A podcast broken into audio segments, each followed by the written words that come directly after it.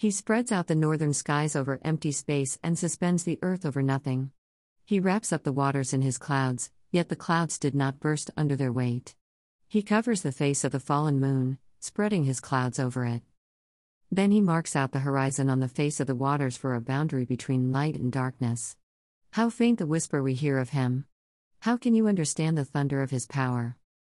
God has always been speaking to us through words, creations, and life circumstances. How can you hear the voice of God and break through life challenges? When you've been pulled into so many directions like pandemic, economic difficulties, serious illnesses, losses, homelessness, poverty, heartbreak, stress, and so much more. You need to create space in your life to be more still, observant, and listen to God.